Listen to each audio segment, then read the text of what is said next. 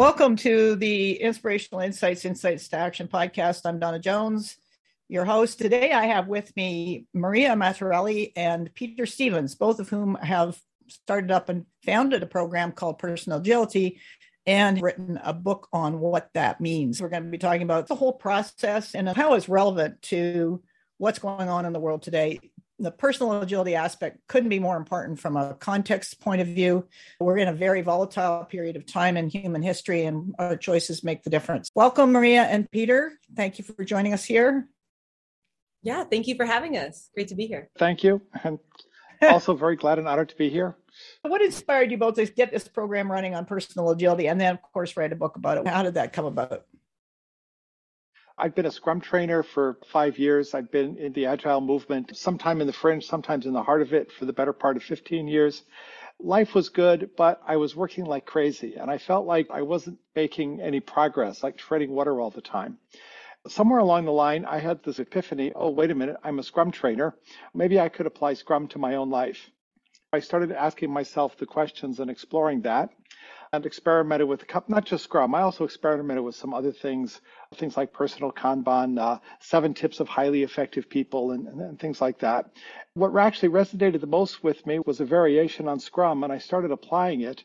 Um, but I also realized that the problem of running my own life was very different than the problem of leading a software development team this whole thing of uh, who gets to make decisions. When a team, you've got one person who's allowed to do that. But in my life, there's just me. Things started evolving away from Scrum and kind of taking on their own character. I started sharing that. And I remember getting this one feedback from one of my customers in Zurich. I told him about it and he said, Oh, that's interesting. I didn't hear anything from him for about four months. And then I get this email saying, Wow, this really works. That was about the time that I met Maria in Porto for Scrum Day in Portugal. Maria gave a talk about agile marketing, and I thought, oh, wow, she's trying to do something similar to what I'm doing, propagating or launching a new idea. And marketing seems like something I could use. So I reached out to Maria and we had a chat.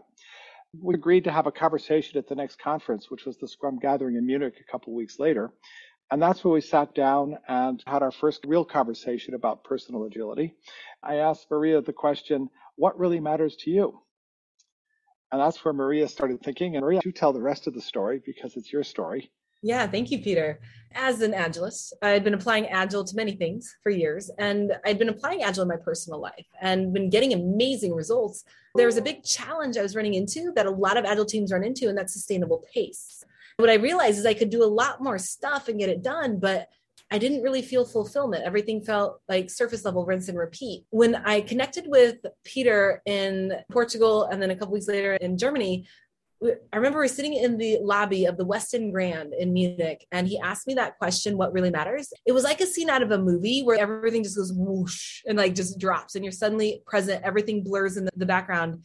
In that moment, I realized that nothing that I thought mattered mattered at all in my quest to be successful and have a great career and have freedom and flexibility, getting out of an office job and traveling the world and launching my own consulting company, I realized something that really mattered wasn't even on my radar, and that was my health.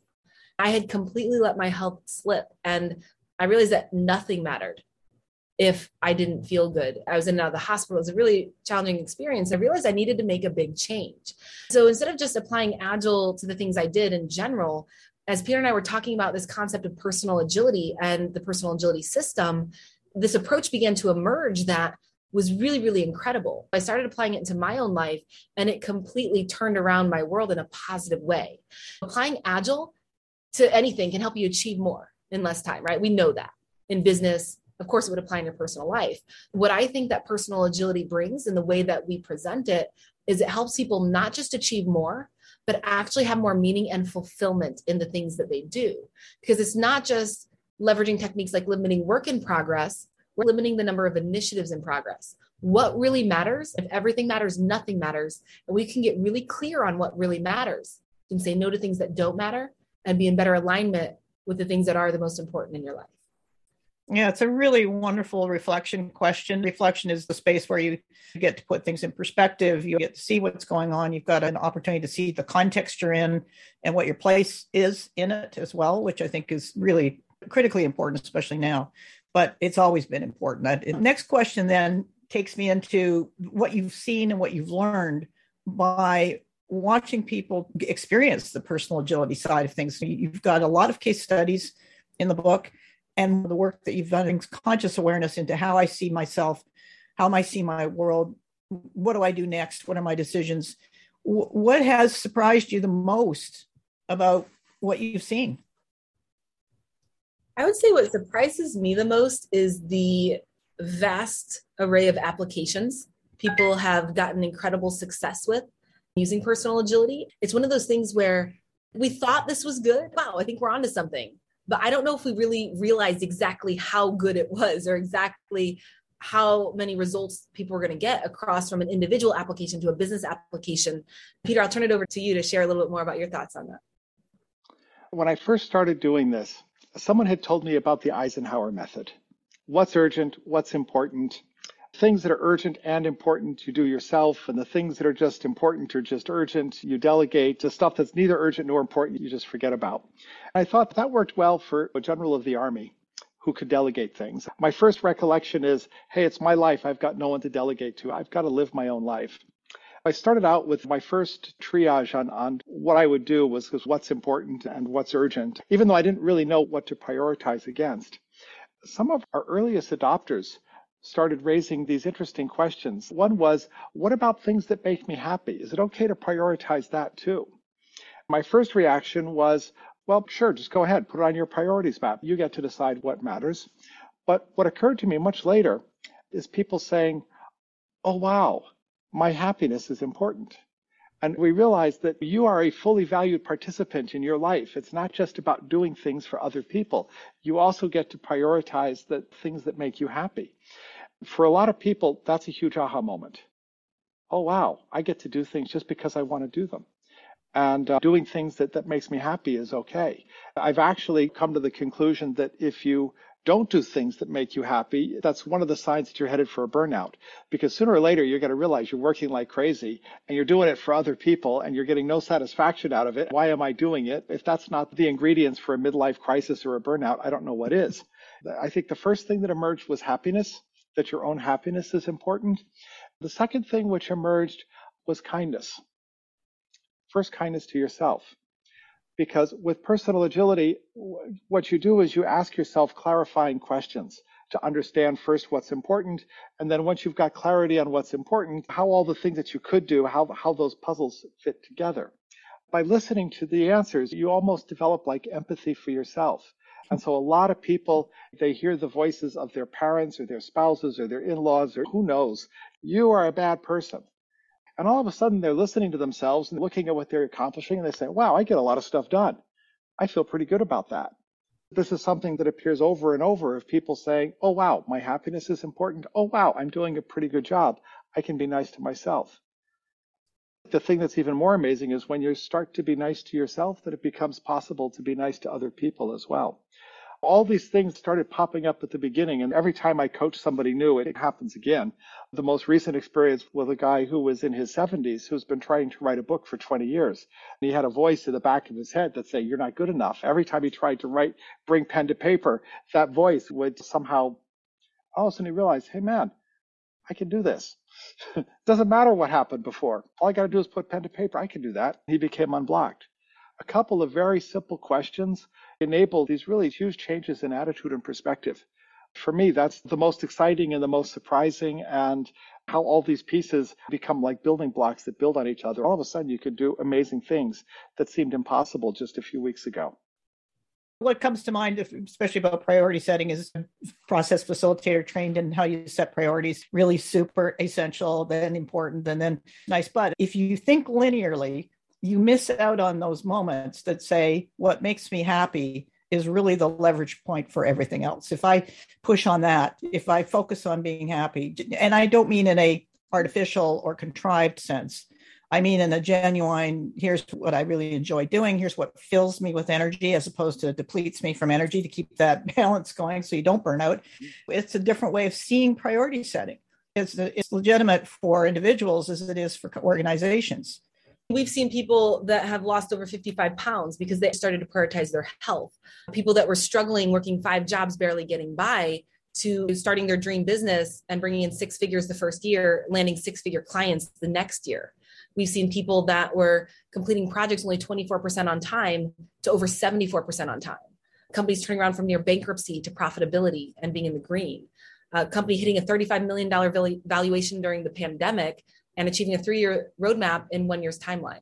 From the individual ambitions to the corporate focus, it's that powerful question of what really matters.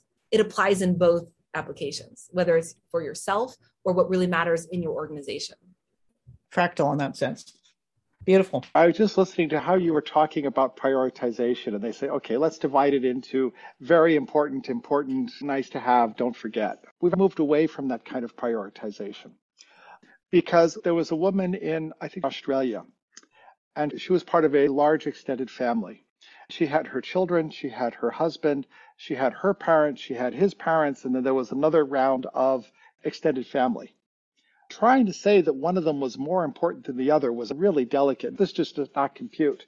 The things that really matter in your life, they're not necessarily strictly prioritized. For instance, we say, okay, my family is important, and there are the, the, different levels of relatives, and I might want to make that visible, keep track of it, and make visible who I'm doing for whom. But it's more about keeping your priorities in balance. If too many things matter, then nothing matters, but you can't drill it down to just one thing that matters. That's just not possible. Most of us don't have that level of focus, and even if we did, it probably wouldn't be very healthy. We got three or four things, maybe five things, and we need to keep them in balance okay and make sure that that that long-term project like writing your book that it gets some attention even though it can't for various other reasons it can't take up all of your day if you don't write your book it's not going to get done but you still got your job and your bills to pay and the groceries to do and getting enough r&r downtime next to your day job it's about balance it's not about excessive focus on any one thing I agree. That's where what I would think of as dynamic equilibrium comes to mind. Context is critical in terms of deciding priorities, but it's also priorities fall into values quite quickly because you really have to look at what is that relationship and what I need to pay attention to in the moment as much as anything. That's the art of being present. In experiencing and observing what people have experienced in the personal agility program, have you had any people that just couldn't get it, like epic fails in a certain way, but also awesome in another way? Comes to mind is it's the people that didn't actually apply it consistently.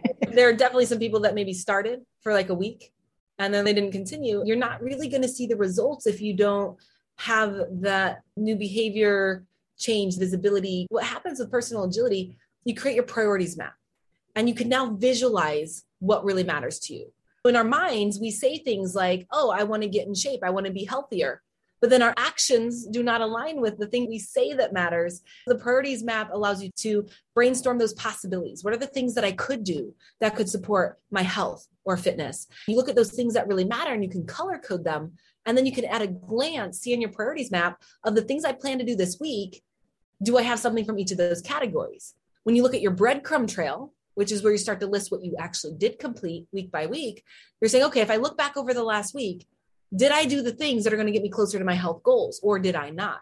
And so it can come from scrolling on hours endlessly for in social media and being up super late at night, not getting enough sleep, which then you don't go to the gym, which means then you just order food from a fast food restaurant. It's a domino effect. When you start to apply the personal agility system, we ask that people apply it for four weeks in order to become a recognized practitioner because you have to have actually applied it for a certain duration of time to get those valuable insights, to be able to see the shifts in your life.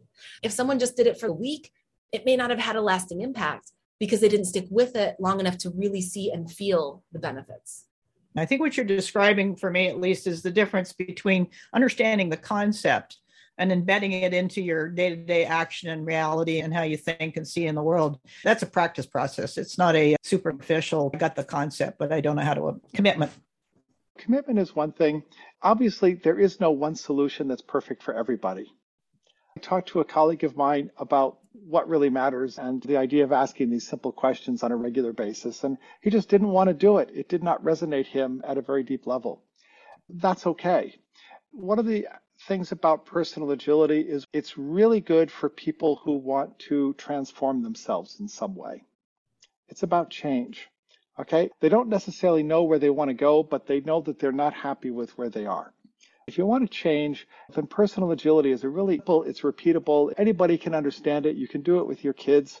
If you don't want to change, then personal agility might not resonate with you.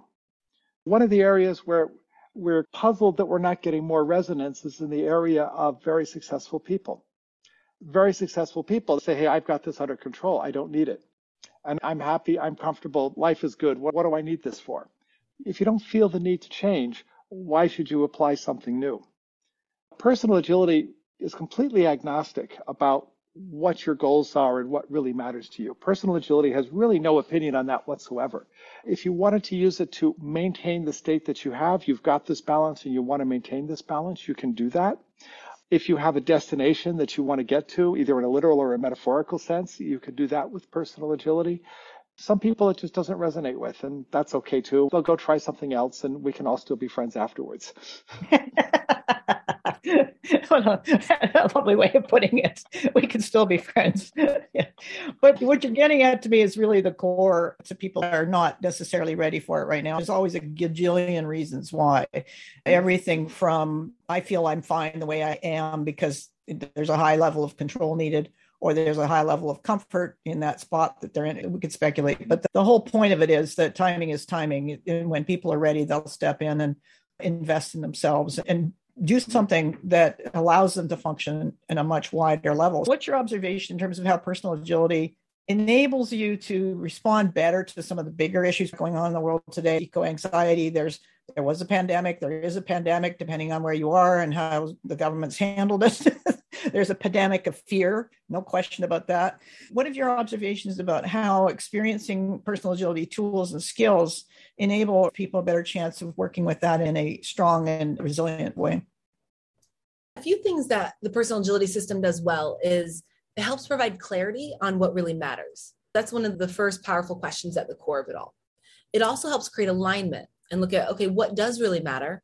And are we in alignment, whether you're applying it as yourself are you in alignment with things that you say that matter through your actions or with a group or at work one thing that my mind goes to immediately is looking at nonprofit groups looking at people that want to make an impact in the world people that want to actually say hey what really matters when it comes to health and vitality in our communities when we look at as a country right? Sometimes you can have people be divided just through political reasons. What really matters at the end of the day? Is it fighting against each other or is it creating a better environment for humanity is it being able to create an environment where kids feel safe where they feel they can grow and learn and become the best versions of themselves and follow their dreams so there's so many different areas of where there's challenges or there's areas that we could address with humanity. We can focus on one area. And what I would love to see is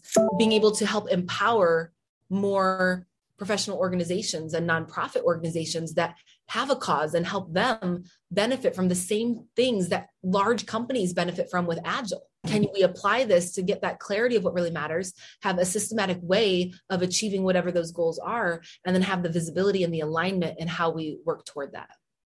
When you start to apply personal agility for yourself you start asking questions about first of all there's the what matters question. What could you do of those things, what's urgent, what's important, what's going to make you happy? Of all those things, what do I want to do or what do I want to focus on or what do I really want to achieve? Think of yourself as being on a boat. You could be a passenger on that boat in the storm, or you can have your hand on the rudder and be looking at the horizon. Or an airplane, it's the same thing being a passenger in an airplane in turbulence is a very different experience than being the pilot in turbulence. As a pilot, you're focused on getting that plane safely onto the ground and through the turbulence and whatever. As a passenger, you might be thinking, oh my God, I'm going to die. And there's really nothing you can do as a passenger. With personal agility, you in effect become the captain of your own boat. You put your hand on the rudder, you're thinking about where you are and where you're going. You've got things to do besides worry about where the boat is being carried by the storm.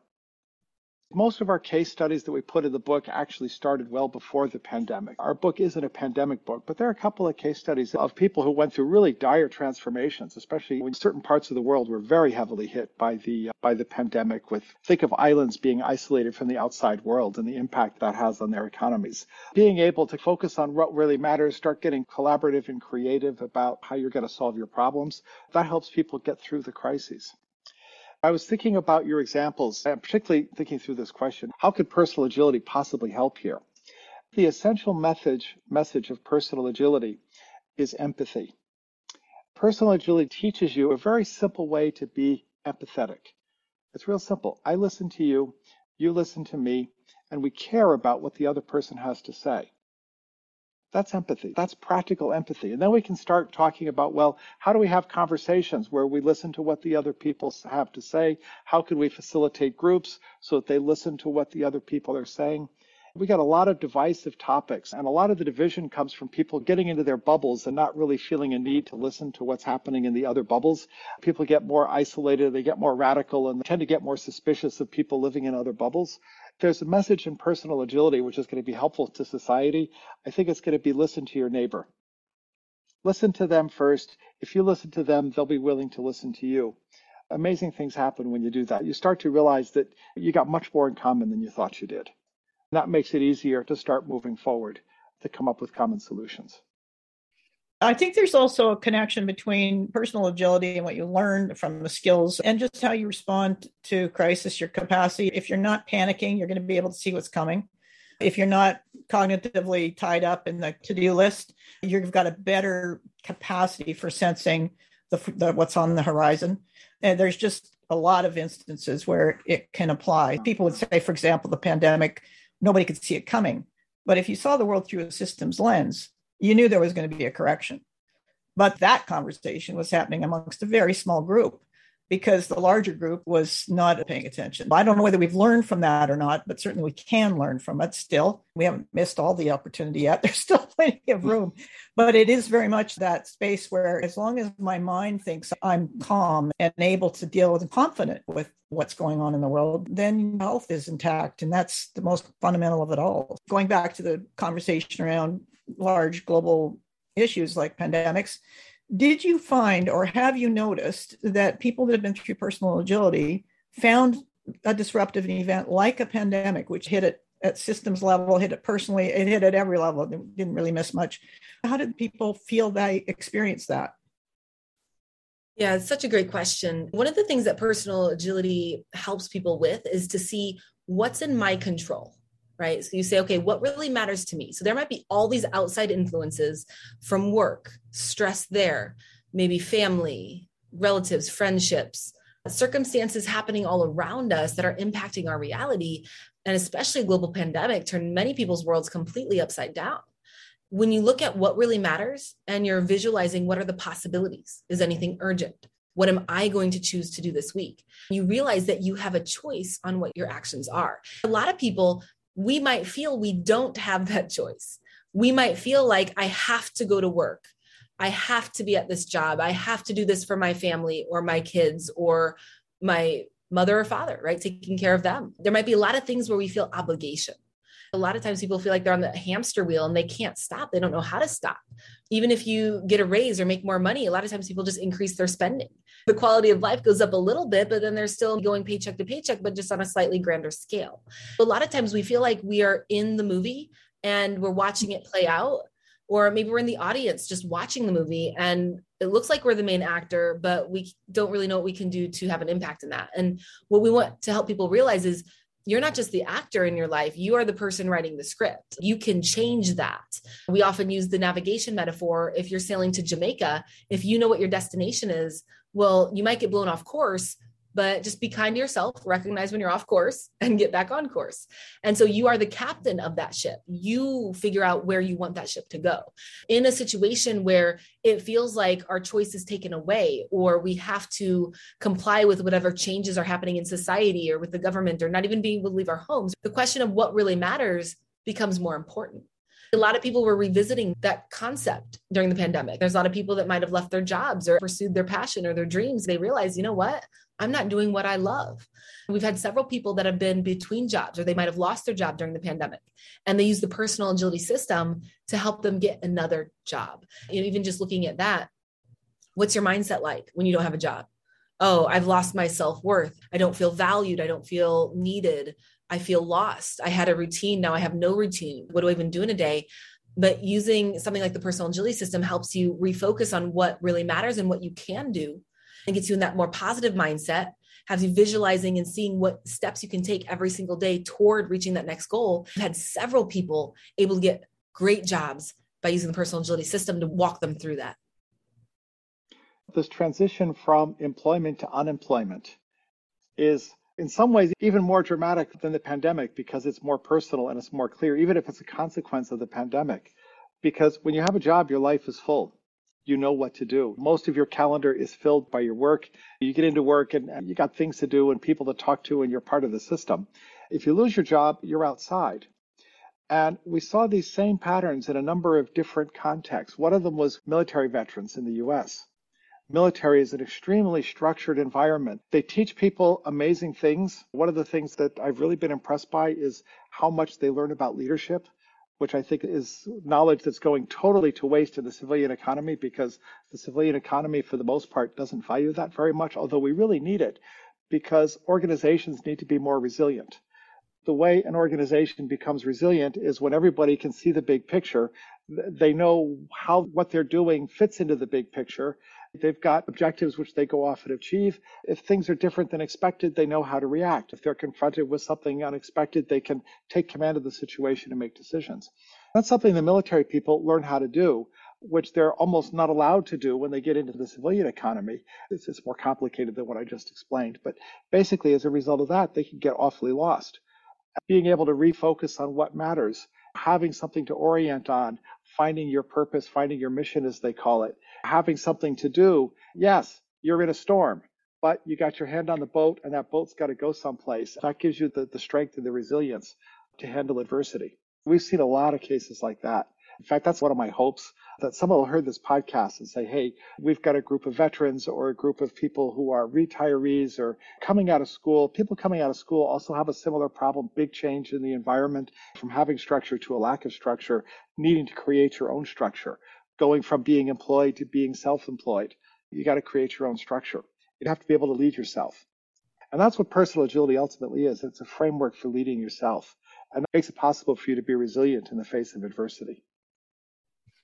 Great description. It allows me to think about the shift that I've been witnessing, which is we've always relied on security from the outside. Do I have a job? Do I have the right social network around me? What are the things that define me from the outside? More complex issues, more volatility, definitely more ambiguity in the environment is to shift to the inside so that your security is found within. And you've got a set of skills and tools that you can rely on to guide yourself out of messes that you're in, or at least be comfortable in the mess.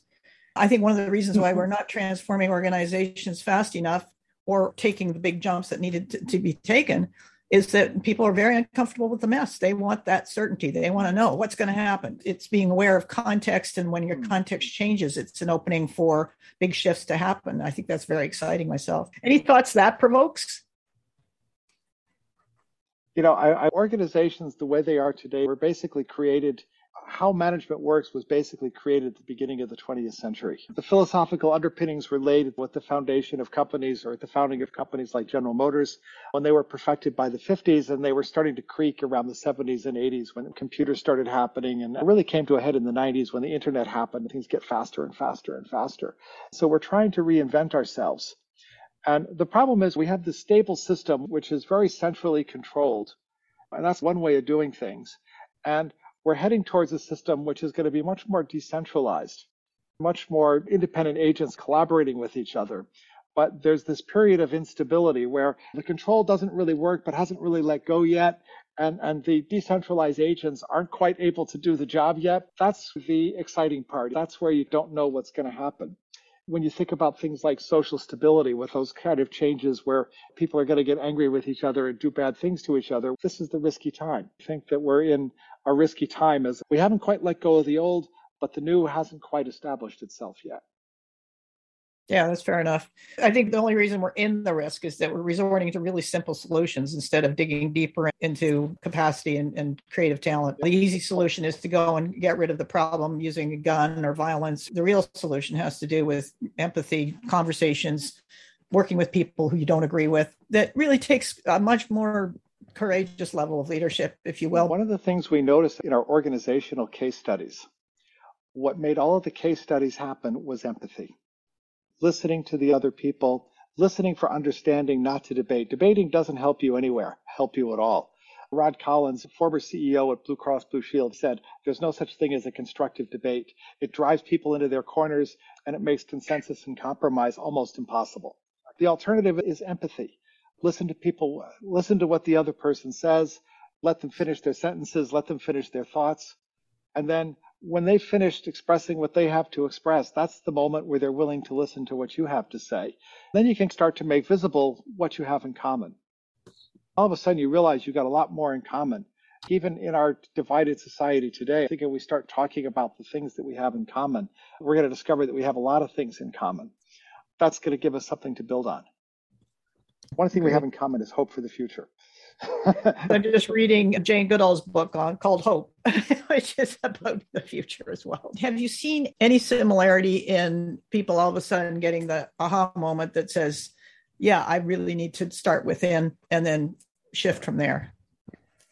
I think the the thing that surprised me the most that I didn't anticipate was in my own personal experience, it was that feeling of fulfillment and not just achievement. What we started to hear from several people early on was that they were happier. I didn't anticipate that, right? Like we think of agile, we think of, hey, let's be more efficient, let's be more effective in what we do. But then when you look at, okay, I'm actually in alignment with things that matter to me, a wonderful side effect of that is being happier. It helps you be in better alignment with the people around you. That was one of the biggest surprises. It was a delightful surprise that I wasn't anticipating. That's really a lovely observation because you've discerned between two things, achievement and happiness. And a lot of people would connect them and think they're hardwired, but they're not, in fact. What I see over and over is people realize it's, it's that moment when people, Maria described it as this film moment where everything in the background is getting a little bit blurry and a little bit fuzzy and you're moving in slow motion. And this is the point where they realize that something that they thought mattered didn't and something that wasn't on their radar screen really does matter. Very often it's their own happiness. Very often it's about some voice in the back of their head somehow holding them down. And all of a sudden they realize, oh, I don't have to do this anymore. And they realize that what really matters to them is something different. All of a sudden they can communicate that. And it's like they're different people. I've seen that happen in individuals quite a lot. What's also interesting is to see this in organizations because what we do with organizations is we build on the same patterns. For instance, we've got purpose, celebration, celebrate what you've got done, choice, choose what you want to do moving forward. These three things together enable you to navigate.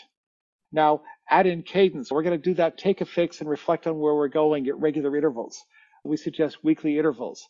And all of a sudden, you've got the ability to achieve long term goals because you're keeping the eye on the ball on those long term goals, this regular celebrate and choose. And the dialogue that enables you to pull these things out you can use it with other people as well. And all of a sudden, you start creating empathy. And from empathy, you can create alignment.